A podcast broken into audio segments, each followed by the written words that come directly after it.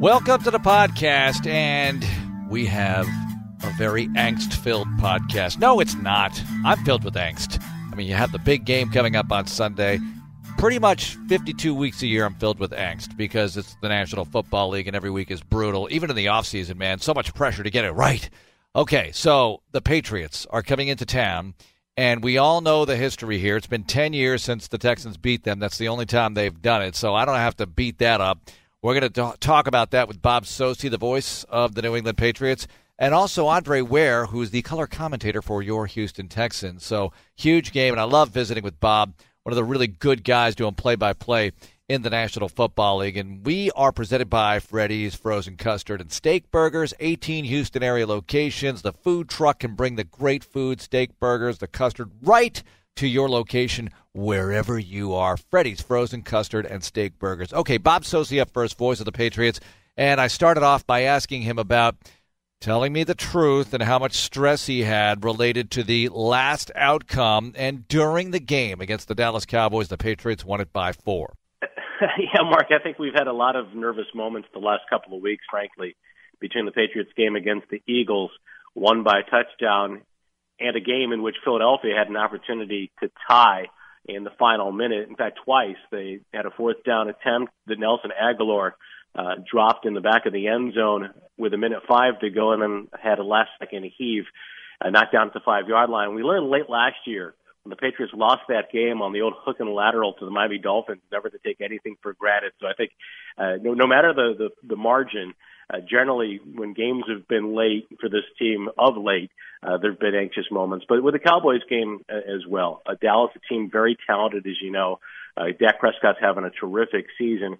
And there were a couple of plays late in that game. Randall Cobb had a long catch and run for 50 plus yards. And you got a sense that as great as the Patriots are playing defensively and as well as they were playing on special teams, not being able to add on to that lead, like in the Philadelphia game, might put them in a position where, you know, they're defending a last minute, last second play.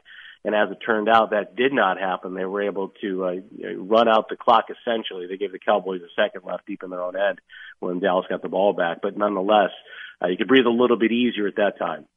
Bob Socci, voice of the Patriots, joining us. Bob, a lot of people are saying, what's wrong with the Patriots on offense? Fifth in scoring, Bob. All right, so you tell me what's different about the Patriots on offense. Define the Patriots 2019 offensively for us. Yeah, Marc, and I think when you look at the scoring, you have to take into account defensive scores for this team. There have been four of them, plus scores either by the special teams or set up by the special teams. For example, in that game on Sunday against the Cowboys, it's a block punt that gives New England possession at the 12 yard line, and the Patriots have really struggled in the red zone all season long, score on a 12 yard, a 10 yard touchdown pass. Uh, their next scoring drive is set up by an interception by Stephon Gilmore at the Dallas 29, and they don't move the ball much thereafter. They've been hamstrung by a number of things. They haven't been able to run the ball nearly as well as they did late last year, which you might recall really was the impetus for them to reach the Super Bowl. They became a run first team in the final weeks of the regular season and then really ran through uh, the Chargers and Kansas City in the playoffs. Well, this year they lost Rob Gronkowski to retirement. Dwayne Allen left via free agency, a good blocking tight end for them. James Develin, a very good fullback, and really, I think, a, a fulcrum for that running attack last year. So much of what they did on the ground revolved around Sony Michel running behind James Develin. He went down to injury. They've had injuries at the wide receiver position or have lost some guys for various reasons. They signed Antonio Brown and he was here for a week uh, before we ever got to really know him, which might not have been a bad thing as it turns out. Uh, and, uh, you know, you look at uh, Phillip Dorsett coming off a head injury. Mohamed Sanu, player they acquired, has an ankle injury, and so neither was available against the Cowboys. And they've had to incorporate a couple of rookies, including a free agent, Jakobi Meyers, and the aforementioned N'Keal Harry, who missed most of the season because of a preseason hamstring injury. And even Julian Edelman, as reliable as he is, he's been banged up of late. And then on the offensive line, Marc, the center David Andrews, a very unheralded player in this offense uh, was felled by uh, uh, uh, blood clots in, in his, that reached his lungs and uh, is unavailable for the season. And the hope is that he'll be back for next year. And he's an invaluable piece on that offensive line as the team captain, keeping everybody organized and together. And Isaiah Wynn, the first round pick from the year out of Georgia, the left tackle, has missed most of the season. They just got him back after he went on IR in the wake of week two. So they've had a lot of different pieces offensively. I think they've been searching constantly for chemistry. Brady's been under a lot of pressure, and they just have been out of sync in a lot of different ways. And I think it really starts with the inability to run the ball first, as they did late last year, uh, because they were able to offset in, in some part last year their inability to strike downfield. Well, thus far of late, this offense has been unable to hit on the chunk plays, but at the same time unable to sustain any consistent running game. Bob Socci, voice of the Patriots, joining us. And Bob, you mentioned Brady. What kind of Tom Brady are we seeing? And does the quote lack of production? I see the yards per attempt down and things like that. But is that because of the other factors you just mentioned, injuries, inexperience at the pass catching positions, or is it a combination of things? I think it's a combination of things, Marc. I think it's largely due to some of those things that I tried to lay out. Uh, he was certainly inconsistent uh, with throws, in particular in a couple of games. Like for example, the Eagle game might have missed some some reads, but you could see that I think that was a game in which he was affected right away by pressure. You know, with Brady, there's always that awareness. No one understands the opposition's strengths and weaknesses and his own team's strengths and weaknesses better than Tom. And you got a sense he was antsy from the start in that particular game against the Eagles, and and so the offense was out of sorts, and he was not happy whatsoever. It became big news here for a week about uh, his reaction in the aftermath of that Eagles game, despite the team winning over Philadelphia. I think last week against the Cowboys, he was very impressive, but the numbers aren't going to show it. In a very uh, windy, uh, uh, rainy, on a very windy, rainy, cold night, Brady was able to cut through that uh, wind and, and rain with a number of throws that should have been caught. I thought he threw the ball as well against the Cowboys as he has really in, in the last month or two. And he, ironically enough, went down on the injury report uh, listed with an elbow injury on Friday of last week. So, you know, it's a case of the numbers not being Tom Brady like. It's the case at times of Tom Brady not looking like his old self. But then, as we saw on Sunday at age 42, he looked like Tom Brady at his young self, uh, throwing the ball extremely well, even if the numbers didn't reflect it. Bob Socci, voice of the Patriots, with us. So, Bob, other side of the football now, the defense number one in scoring in the National Football League, and my buddy John Harris, who does, who does sideline for us, and I know you know him, says that Jamie Collins appears to be the straw that stirs the drink on that side of the football. What do you think? he's one of them, and Stephon Gilmore is another for sure. And, and and you know there are a number of other guys like Dont'a Hightower, Kyle Van Noy really come into his own on this team over the last couple of years. But I think Collins is really the first indication uh, this spring. Uh, he was the first indication this spring that this defense could truly be th- something special. We knew the way they finished last year and the job they did against the Rams in the Super Bowl. And with the experience coming back in 2019, that the Patriots would be stronger defensively than offensively, particularly without Gronk uh, in retirement.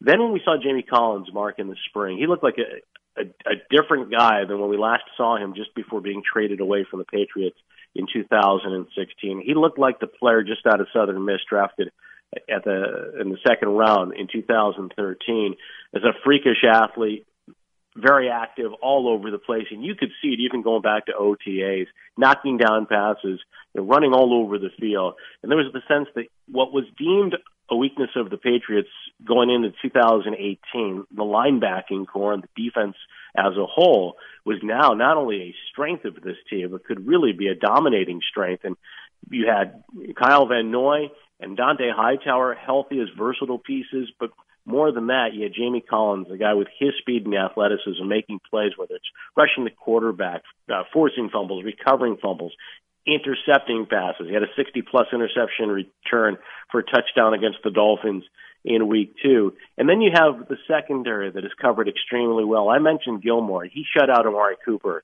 last week in that Cowboys game. The one catch Cooper had was nullified uh, by a penalty. He was over one official. I think over two. I beg your pardon, because uh, there was another play that was overruled as an incomplete pass. So he didn't have a catch in that game. Amari Cooper against Gilmore, who's been equally effective against any other receiver the Patriots have assigned him to this year. It's going to be a great matchup, of course, seeing the former South Carolina Gamecock go up against the Clemson Tiger. We presume this weekend mm-hmm. in Houston. Beyond that, though, I think that Jonathan Jones has really developed into a very good player for the Patriots, a versatile cornerback, and he's playing extremely well at a high level as a slot corner. Devin McCourty looks as good as he's ever looked. He's had five interceptions, albeit early in the season. But the way he's organized that defense, he's enabled them to, to show a lot of looks pre-snap and then give you something completely different once the ball is snapped. You'll see a lot of one down lineman, two down lineman sets, some zero coverages, some coverages where there are no deep safeties initially, and then you see the safeties drop back in coverage. They've done a great job of confusing young quarterbacks. It's going to be more difficult to do, obviously, against Deshaun Watson and the Texans, though. Bob Socci, voice of the New England Patriots, joining us on Texans Radio. All right, what are they saying about the Texans in New England? What do you think of the Texans heading into this one as you venture to NRG Stadium?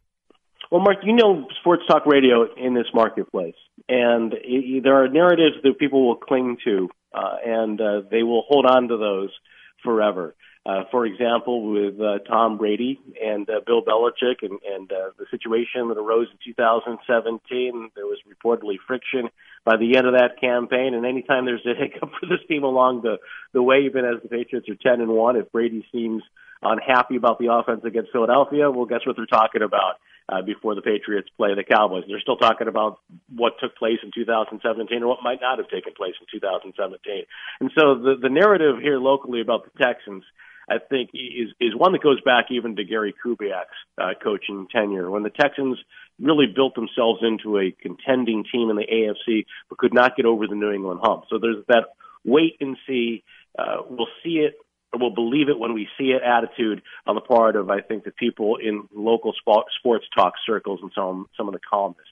For the people that follow the game closely, they know what Deshaun Watson and the Texans did a couple of years ago coming in here very early in the season and how good the Texans played against the Patriots. I think they also are aware that the Texans really posed uh, a, a test in the playoffs several years ago that uh, would have knocked off the Patriots if that would have derailed them. Uh, I think had had Houston uh, had Deshaun Watson as opposed to Brock Osweiler in that game. And I think there's a lot of respect here among the people that cover the team regularly on the beat for the Texans.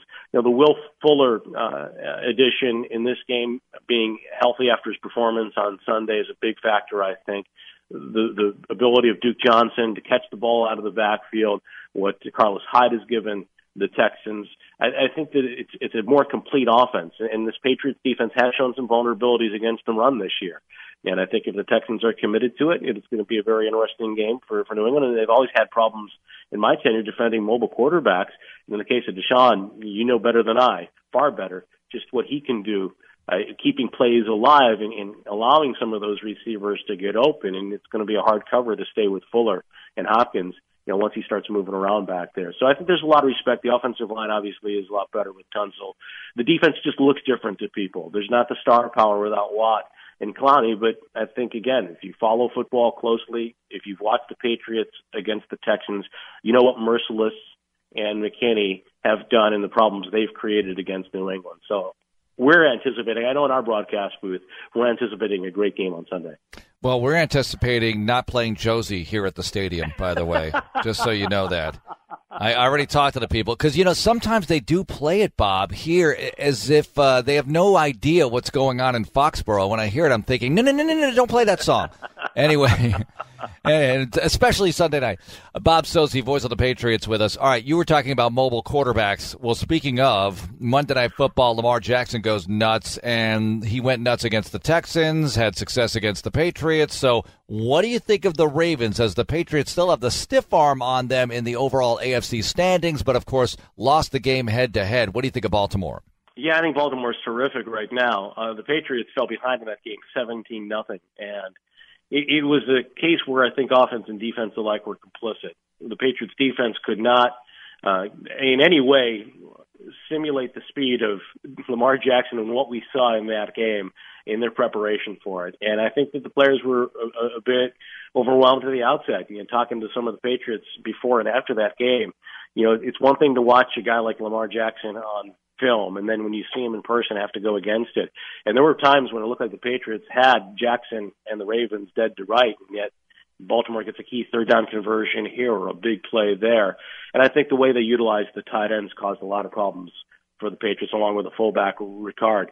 Uh, the defense for Baltimore, I thought was somewhat suspect going in. The Patriots, once they got in a rhythm offensively, moved the ball extremely well. Uh, they really self-destructed. They were driving for the lead in the third quarter. Julian Edelman fumbled on a, on a catch on an early down. While the Patriots were in in good position near midfield, I think it was a first down play, and Marlon Humphrey scooped it up and ran it back for a touchdown, and that was the backbreaker because the Patriots really didn't get the ball back much after that. The uh, the Ravens went on two really long drives, two uh, time-consuming uh, scoring drives that put the game out of reach. And it reminded me, Marc, and all, of all the years that I used to call Navy football, watching the triple option, the problems that it would present to teams at the start of games because they couldn't really simulate it in practice.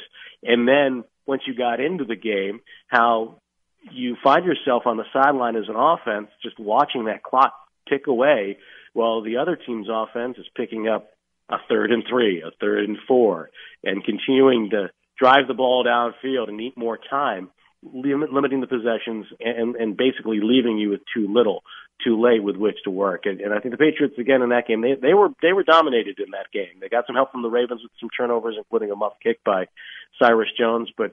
Uh, the Ravens were dominant, and it's going to be, a, a, I think, a very difficult challenge the way they're playing right now to beat them. But you and I both know in this league, it's hard to sustain that kind of success.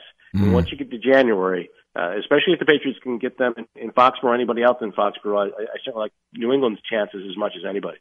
Bob, one more quick one for you. Buffalo, you played them once. The Patriots will take them on again. They're sitting there at eight and three heading into the weekend. How good are the Bills? They're steamrolling their way toward a wild card. It would appear. What do you think of the Bills?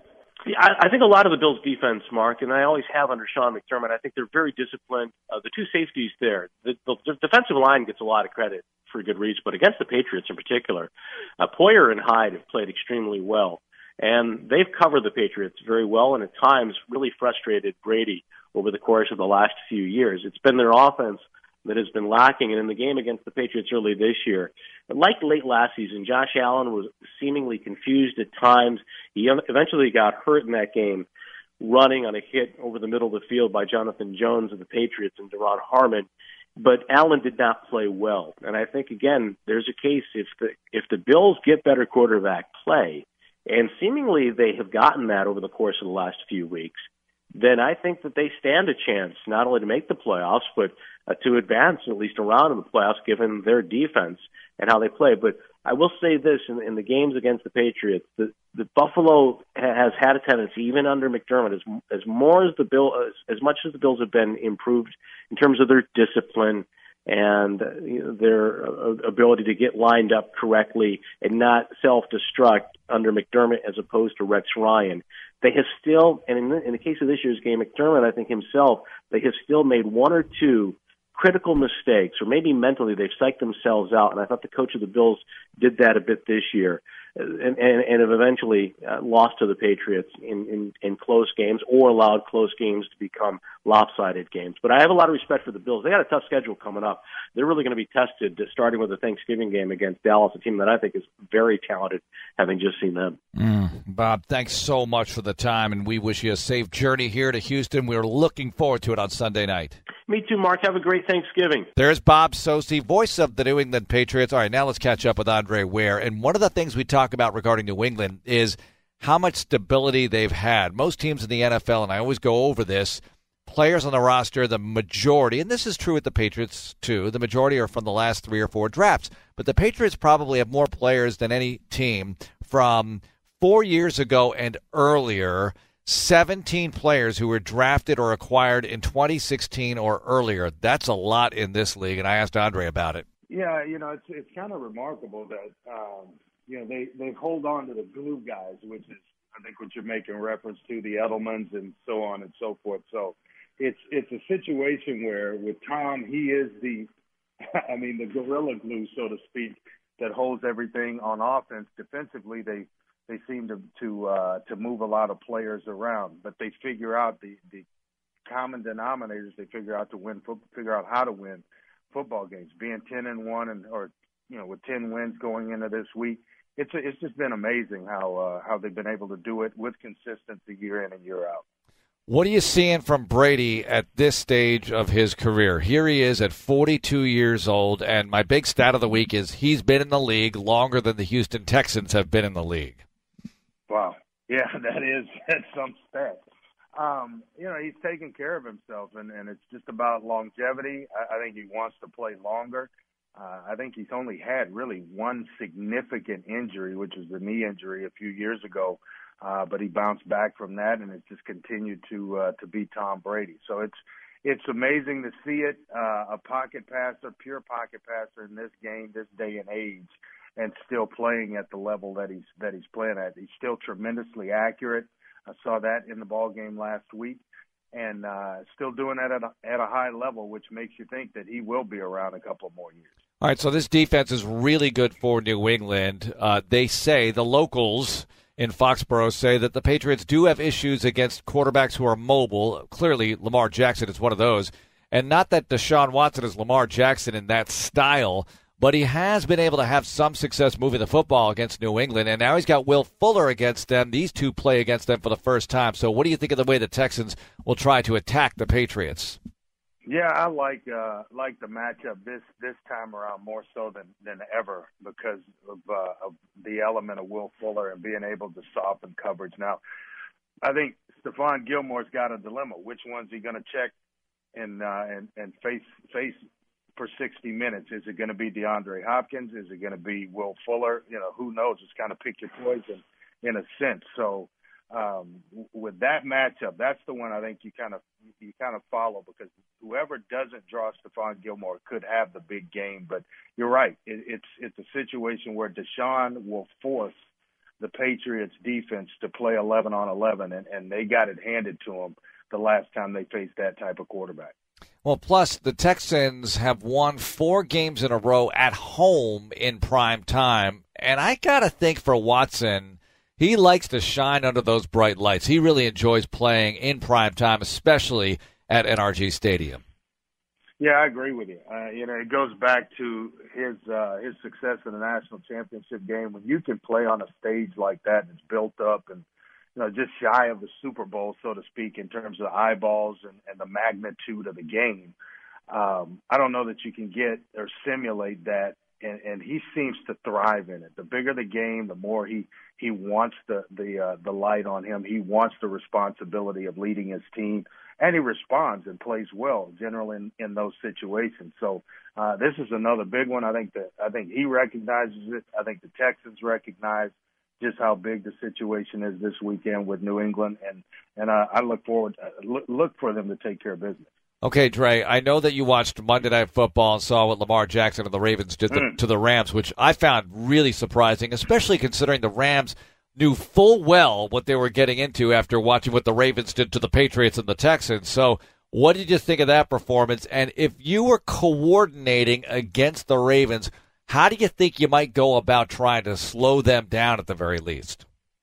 Well, you've got to you got to have great front seven play, and by that, you you you can't twist and and run a lot of gains up front because he finds those creases, uh, and you can't give up leverage to him. I, I think I would just try to live with uh, keeping him in the pocket, not allowing him to escape, and and forcing him to beat me down the field. I think that's the the only way is to make him drive uh 75 yards or so, kick it out of the back of the end zone, make him go the distance because uh if you if you tr- you come after him and everybody seems to think of the the Rex Ryans of the world, Wade Phillips tried it in that game bringing uh playing him in cover 0 he can get the ball out on you and and he's very accurate more underrated in that that regard than than I think any other and you know he's going to hurt you with with his legs at some point. You have to limit the big plays uh, in that regard, and then just just try to make him beat you down the field and, and play good run defense. Because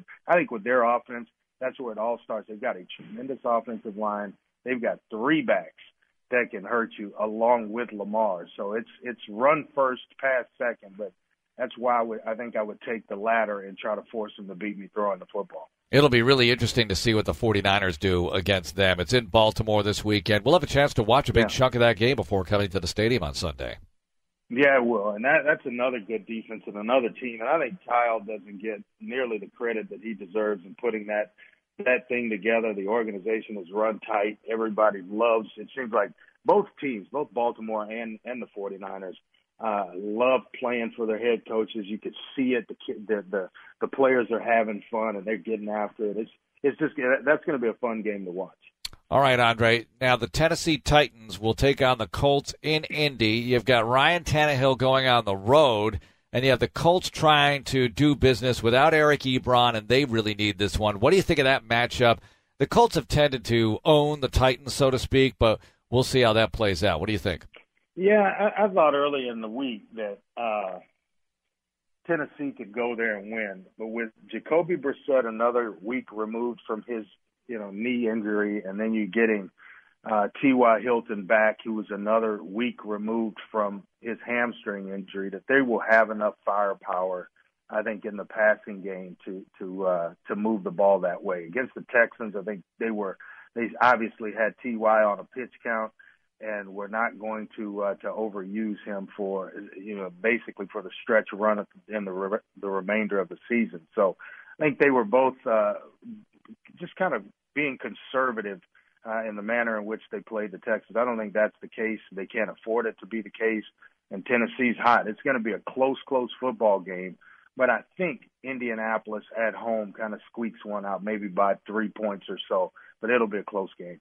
All right, my friend. Now you have the Cougars and Navy coming up this weekend, so yeah. you don't have to go far, which is a nice thing, but not a nice thing for any team that has to prepare against Navy. So tell me about what it's like to have to get ready for that kind of offense when you're not used to seeing it a whole lot. Yeah, you're getting ready for Navy like during your bye week and during the off season where you're committing practices to facing the triple option so that you can't you, you, you can't get ready for them in a week. So you have to have something where you can draw from that this is what we were doing at this point in time or during our bye week. And then you start to implement the entire game plan. But if you're just starting to get ready for Navy this week, you're in trouble. Uh, the best time to play them is in a bowl game when you've had a series of practices and then you go face them, or the beginning of the season when you've had an entire off season to get ready for that game. they are a well-oiled machine. They bounced back from from last year of going three and nine and uh, and, and they've got things rolling. Ten and one on the year. They've got a quarterback in Malcolm Perry that is is uh, he can he can flat out play and operate the triple option.